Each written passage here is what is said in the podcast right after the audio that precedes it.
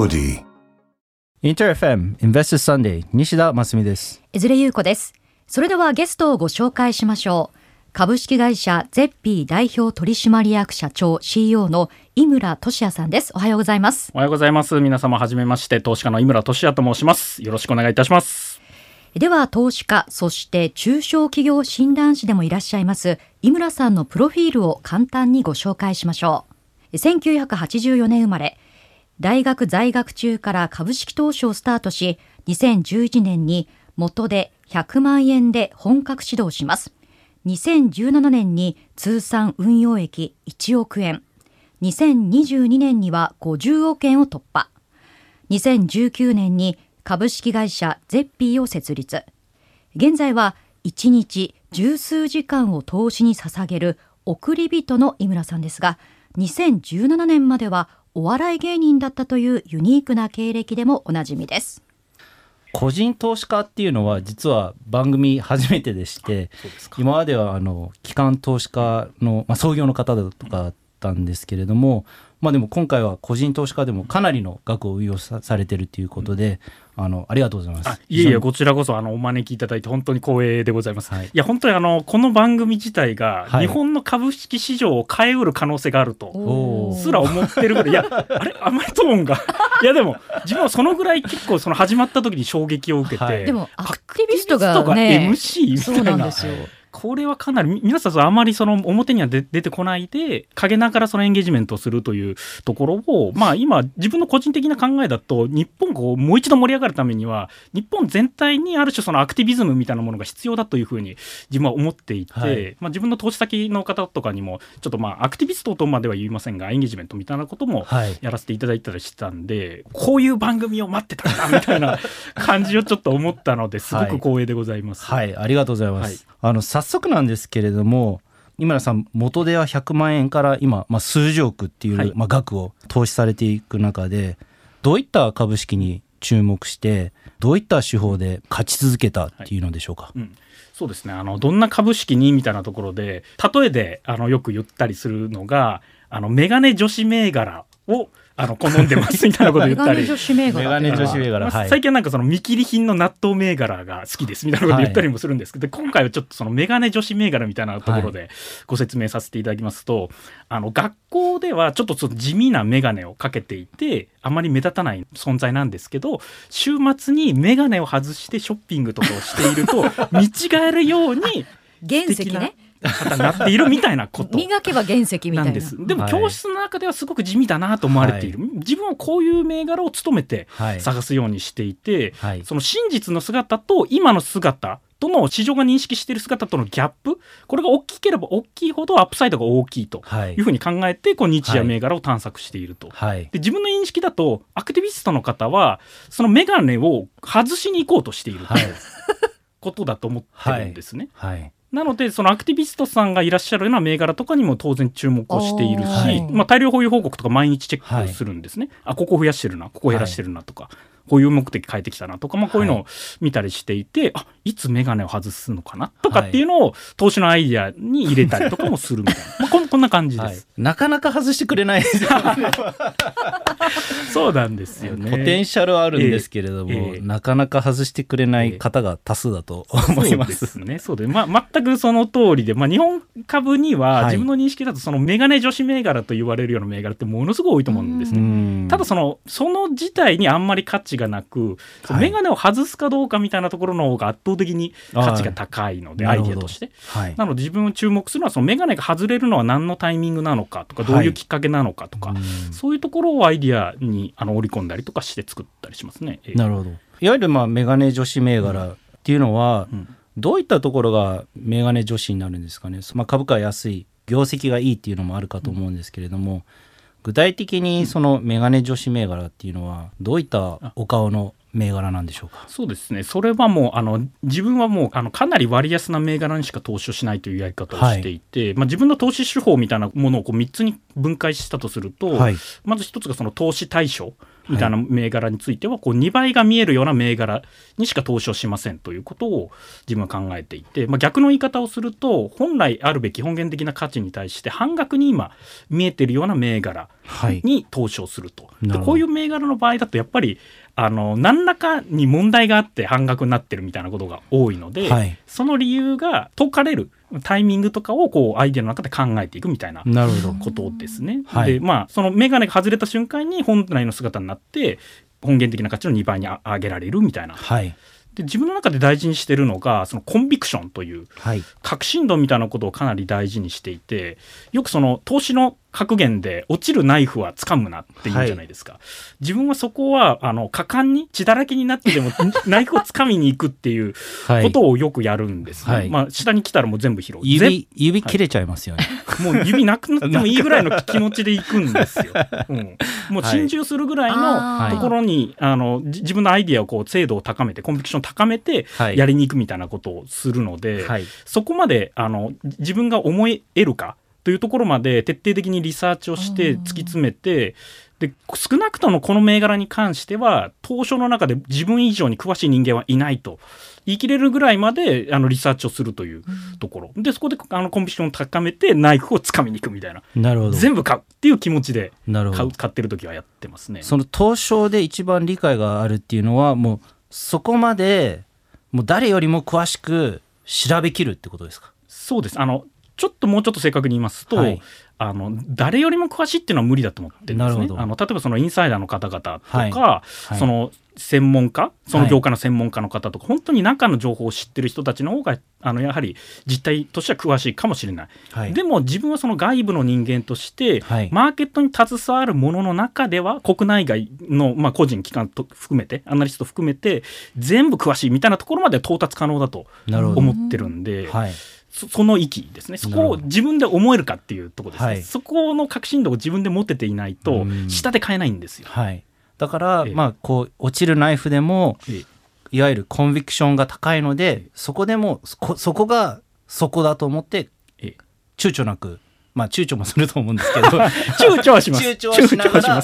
あの、うん。思いっきり買うことができるっていうことですからね。はいはい。それがまあ自分が目をつけるような銘柄みたいな、はい。まあ、と当然そのコンプスを並べてはい。同業他社がどのぐらいのバリエーションでとか、あとまあマクロの動きで、まあ、例えばその、あのーまあ、海運株とか、はい。まあえまあ、今やってるあれもあるんでちょっと言いにくいあれもあるんですけど、そのマクロの流れとかの資金フローとかも考えて、はい。次どこのあのセクターとかに資金が循環するかみたいなところもアイデアに入れながらやったりもしますね。ん。でまあ2つ目のその自分の手法のポイントとしてはそはい。の期間利益みたいな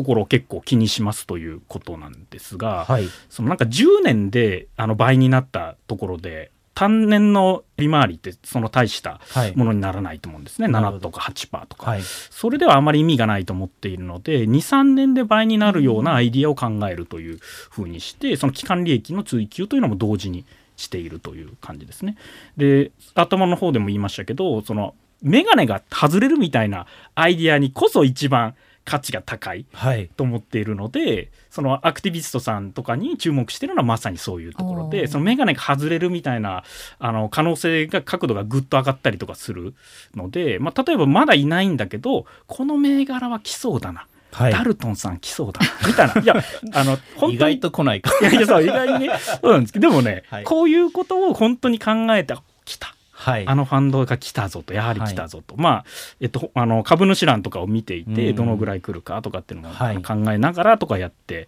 いたりしますね。うん。ええ。なるほど。あの実はですねあの、まあ、先ほどおっしゃったんあの、まあ、3ついただいた3つの条件でして実は我々もあまり変わらない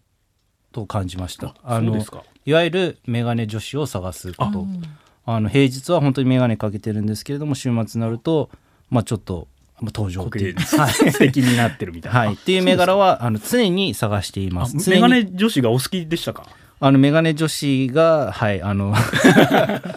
はいあのあの好む傾向はあります。そうですかそうですか。はい、で、まあ、2つ目にコンビクションなんですけれども、まあ、リサーチに我々やはり結構かなり時間を割いてまして、まあ、それに加えてあとマネジメントとの対話で、まあ、そのコンビクションを高めるっていうのもあります。うんでそのコンビクションもマネジメントと喋ることによって本当にまあ眼鏡を外してくれるのかくれないのかっていうのも、うんあの当然ながら考えます。うんであと3つ目なんですけれども期間利益で、まあ、実際我々は、えっと、5年で倍っていったような銘柄を探してましてだからもうもう少し23年より、まあ、少し長いかなっていう気持ちはあるんですけれどもあの井村さんがさっきおっしゃったみたいに、はいはいうん。他の、まあ、ファンドさんが来る銘柄っていうのはやはり結構かぶっていることが、まあ、多くてですね。っていうのも我々アナリストっていうのは、まあ、同じようにトレーニングされていて、同じようにキャッシュフローとかを見て、うん。特にバリューですとか、まあ、アクティビストをやってる投資家っていうのは同じことを見てるんですね。うん。同じものを見てるので結果的に同じ銘柄に投資するっていうのは、うん。実はうん。多くてですね、うん。だからメガネ女子銘柄っていうのはもしかしたらもう普通の方からすると分かりにくいんですけれども、うん。実際そのエンゲージメントですとか、あのアクティビストやってる方にとっては、うん。メガネ女子銘柄って実はみんな同じようにメガネ女子に見えるんですよね。おー。そうそう。なのでその眼鏡が外れる角度みたいなところもその一つのファンドさんよりも複数ファンドさん入ってきてくるといよいよ外れそうだなみたいなことを考えたりとか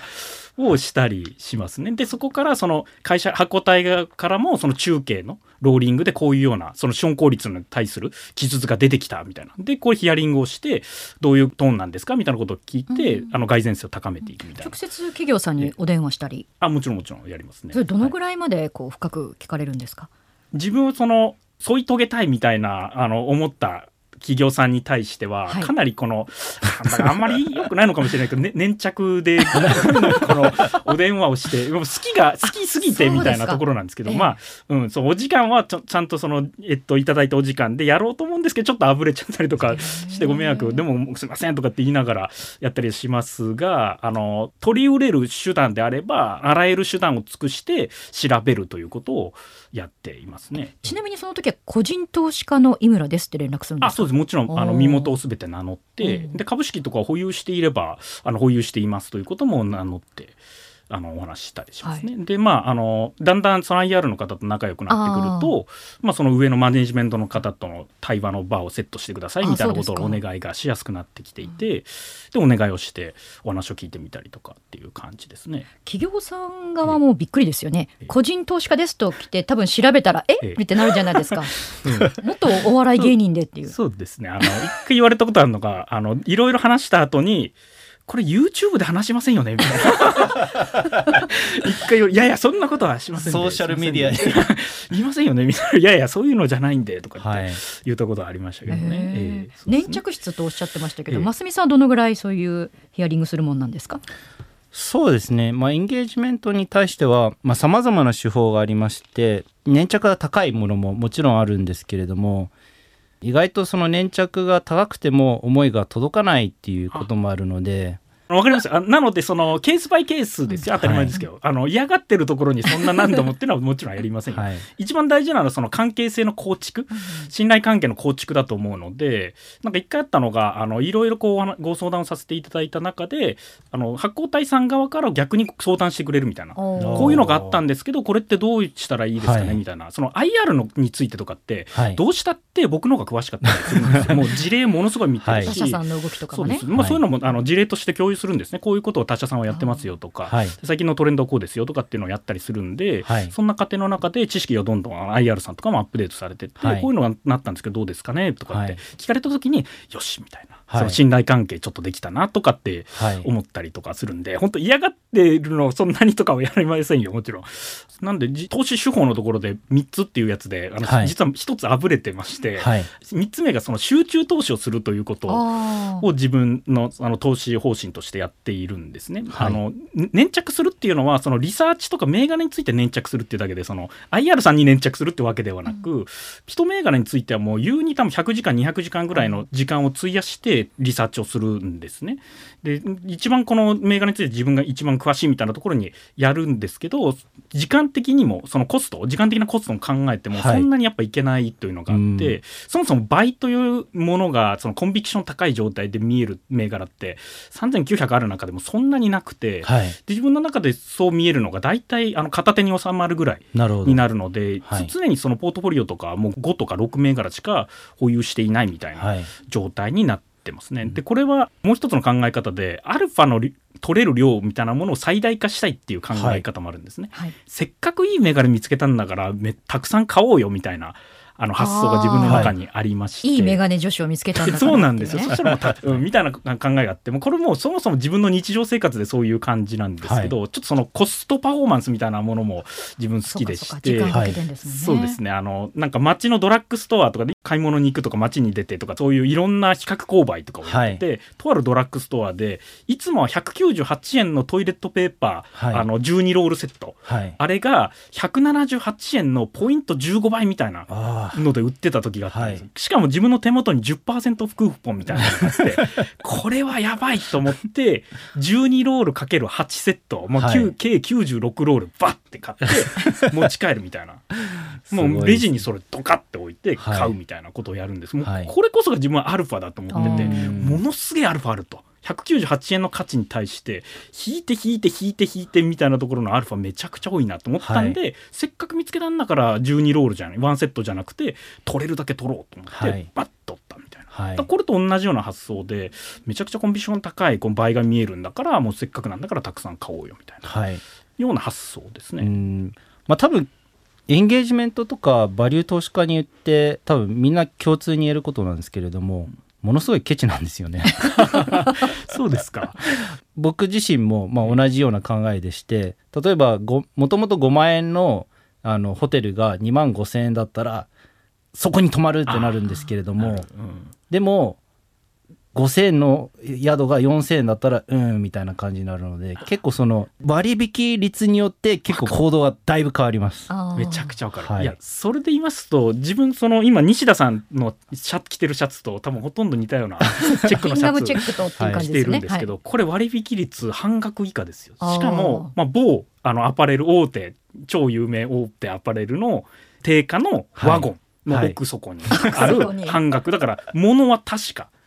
なのにこの割引率っていうのはもうとてつもないアルファみたいな、はい、数百円みたいなので買いましたからね。500円だったから本当に安いです本当にあったんですよ。はいまあ、タグも取ってあるんで、自分嘘じゃないっていうので、レシートも取ってあるんで、はい、そうそうみたいな感じで、でも同じように分かりますね。たただなんかその集中投資っていうのは、こう皆さん、投資に慣れてらっしゃらない、こう今聞いている皆さんとかは、絶対にやらない方がいいと自分は思っていて、まあ、リスクは当然あの上がるんですね。その見誤った時のリスクは上がる。ですけど、まあ、自分のあの心情的には、集中投資の方がリスクは高いんだけれども、もうこの銘柄についてはリスクは極めて少ないと思っているからこそ集中投資ができると逆に思ってい。るところもあるんで、自分はリスクは少ないと思って集中投資してるんですけどこれってやっぱ目利きができるかどうかっていうのがクリティカルに大事なので見誤った時に全部ドボンになっちゃうんで普通は分散をした方が良いと、はい、自分はもう特殊な訓練を受けているというあの自覚を持って集中しているから、はい、まあ、分散した方がいいに決まってる、まあ、長期積み立て分散、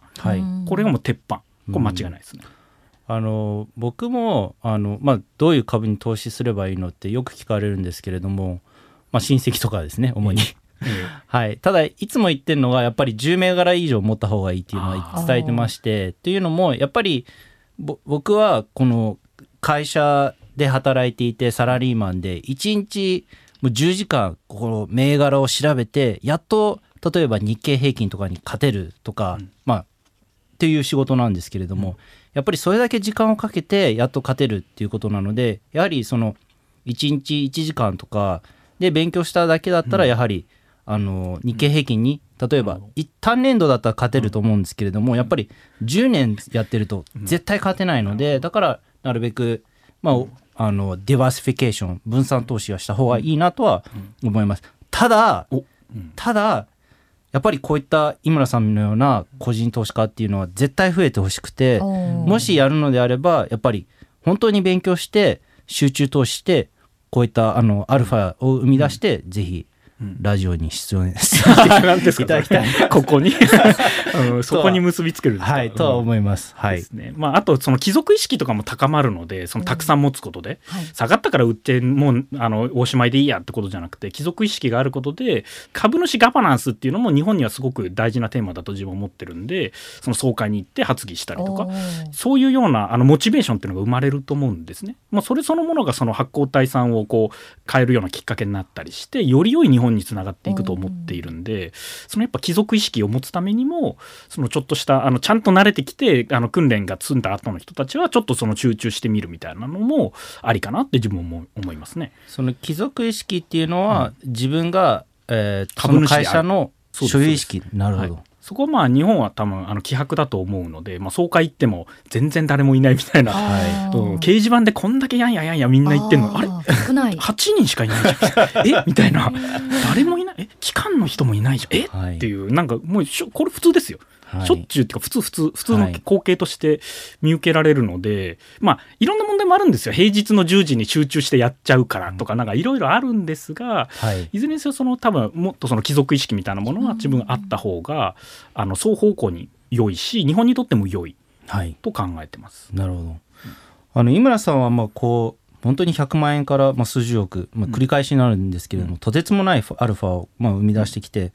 ただ、まあ、やはりずっと勝ち続けたっていうことではないと思うんですよね。あの当然ながら、うん、あの勝つこともあれば、まあ、たまに負けることがあると思うんですけれども、いかがですか？その、まあ、負けることがある時の、まあ、例えば反省点ですとか、何がそのたくさん調べたのに、まあ、あこうこうすればよかったなっていうのは必然的に反省点もあるかと思うんですけれども、まあ、こまあ、個人投資家も機関投資家もマーケットって結果っていうのはイコールだと思うので、うんうん、まあ、その中でどういったところが、まあ、学びとなったんでしょうか、うん、そうですもうあの間違える自分の中でパターンみたいなものがもう定型化されてまして あまたやっちゃったみたいなことがよく思うんですけど、まあ、よく間違えるパターンとして、まあ、2つあるんですけど1つがもうこれみんないろんな人が言うことだと思いますがもう自分の立てたシナリオ通りの変化が起きなかったということですよね。はい、あのメガネ女子あのメガネを外したらすごく素敵だと思ったのが外してもあんまりだったみたいないやこれよくないなこれ。例えがよくないかもしれませんが、はい、まあみたいなようなことで自分のそのビューとその実際起きた変化というのが違ったよみたいなことってあのああるので、はい、そのストーリー間違えちゃったみたいなことはありますね。でもこのこれは結構その仕方がない部分もあったりすると思っていて、はい、あのバリューだったらあんまりこういうことって起きないと思うんですけどグロースの場合だと結構起こるんですね。グロースレートをこのぐらいで置いていてその思ったようなグロースレートが土地の外部環境の変化などなどで、はい、えっと、ちょっと違った変化になってしまうみたいなことってまあよくあるので、まあ、これはある種仕方ないか,、なって、まあ、こういうあのエラーはよくあり得るよなって思いながら、はい、あの投資をしているんで一旦これはいいとして、はい、もう一個目の方が、はい、そのえっと、眼鏡を外した時にみんながどのくらいまでこのこの子自体をこう評価するかみたいなところを見誤るみたいなこともあるんです。はい、これはちょっともうちょっとシビアに考えていいなっていう反省を毎回します。まあ、例えばそのマルチプルで今えっと、PR であの評価されるような銘柄が10倍みたいなマルチプルで評価をされていて、はい、これはあのビジネスモデルとかの皆さんの認知が取れてないだけで本来的にはこのえっと、継続的に EPS を成長させるようなビジネスモデルなんだから10じゃなくて15倍のマルチプルを機関投資家含めてみんながつくだろうと、はい、IR とかを改善するとねとか、っていうストーリーを立てるんですけど、はい、いやこれ15だと思ったけどいや13かな？みたいなだんだん弱気になっちゃうみたいな。いや12かな、はい、いや10でよかったのか？みたいな例えばね。みたいなことって、あのあったりしますね。なんでそもそもターゲットした EPS の成長しなかったみたいなものとそのマルチプルがそこまで到達しなかったみたいなものとこの 2, 2パターンですね、はい、ちょっと分かりにくいですかね。うん、いやでもあの僕は聞いててすごく分かるのが、うん、やっぱり一定の期待値を持って、まあ、市場に挑んだりするんですけれども意外とその期待値がもうすでに市場が織り込んでたりするっていうのがありまして、だから自分がメガネ女子と思ってたのがもうすでに美人さんで、うんうん、市場に美人さんってすでに認識されてることがあるんですよね、うん、あの子週末メガネ外してたよみたいなことを隣の人が知ってたりして あマジで知ってたの？みたいな、うん、だからもう周知の事実であったりすると、勝てないんですよ、うん、だから周知の事実じゃないものを探さないといけないんですけども、意外とその市場の評価と周知の事実っていうのはなんかラインがすごいぼやけてて、うん、分かんなくなったりします。どこまでが織り込まれてる織り込まれてないみたいなものが分からないので、うん、この銘柄自体の適正なその PR みたいな評価がどのぐらいに落ち着くんだろうみたいなところって本当センスの世界だから、はい。ここを見見積もり結構見誤ることがやっぱり多いかなっていう、その失敗の中で。はい、だから僕の、ま、昔の上司の話になるんですけれども、投資の推奨、まあ、会社の中での投資の推奨を出す前に10人の意見を必ず聞いてこいって言われて10人。10人。1時間。だから10時間ですね。だから人の意見を聞いてそれが周知の事実かどうかっていうのを調べるために10人に聞けって言われすげえてやっぱいい。り思い込みっていうのもあるかもしれない。あるそうなんです。だから思い込みっていうのも す。ごい全然ある。深くうなずいてらっしゃいますが、はい、だから本当にそのいわゆるプロプロ投資家の方に10人聞いてきてそのフィードバックももらって俺に持ってこいって言われて。えそそれはもう投資家の方とかアナリストの方とかってことですね？基本的に、えー、と機関投資家のヘッジファンド。だいわゆるその市場の中で一番賢いとされてる人たちの10人の意見を聞けと。えででもごめんなさい。それをヒアリングしてる過程の中で、はい。そのアイディア自体がそのヘッジファンドに伝わってしまったらその人たちが買ったりとかしませんか？あのまあ、市場のサイズが違うので、ちょっとあの例えばあそういうことですね。10人に伝えても、うん。あのまあ、全然プライスが動かなかったりですとか銘柄ってことでもね。逆に10人に聞いて、うん。同じことを10人が言ったらプライスインされてるので、うん。あのその時点で上司にあの投資推奨を出さなかったりですとか。ああいやめちゃくちゃいいですね。いや勉強になりますね。いやそれいいですね。そのいダブルチェックならぬ重方向からのチェック、はい。で自分もそういう意味でやってるのがあの有志の専業の投資家さんとかと毎週勉強会をやってまして、はい。まあ、2 3 0人ぐらいいるんですが皆さはい。んその専業であったり、まあ、機関投資家の方とかヘッジファンドの方もいらっしゃるんですが、そこでまあ、えっと、みんな持ち回りで今の銘銘柄プレゼンみたいな銘柄ピッチみたいなことをはい。やるんですけどそこでピッチ30分して1時間フィードバックするみたいな時間があっあてー。まあ、2 3 0人からこう、はい。フィードバックもらえるんであなるほどなるほど厳しいですね、はい、あそうです。結構みんなバシバシ言うので。ボコボコにされる。ボコボコに。結構みんなうん歯に切る規制のまあでもそれそのものがリスクを低減させるので、はい。後からあそれ気づいてなかったはい。みたいになると本当に真っ青になっちゃうんで、はい。あらゆるリスクを全て知り得る限り手に入れておくとじ全部その分かった上での話になるんでその改善点もそうだし、うん、のみたいなことであの双方向的なチェックっていうのはやってたりしますね。だからやはり投資は皆さんにボコボコにされてなおかついいと思った方がアップサイドは大きい、まあそのものすごくアイディアとして洗練されると思います、はい。うん。わかりました。えさてここまで株式会社ゼッピーの井村俊也さんをゲストにお迎えしてお届けしてきましたインベスターズさんで井村さんには来週も引き続きご登場いただきまして2024年の日本経済についてもお話を伺っていきます井村さん来週もよろしくお願いいたします、はい、よろしくお願いいたします。はいそれではここで一曲 Jack Johnson In the Morning Audi.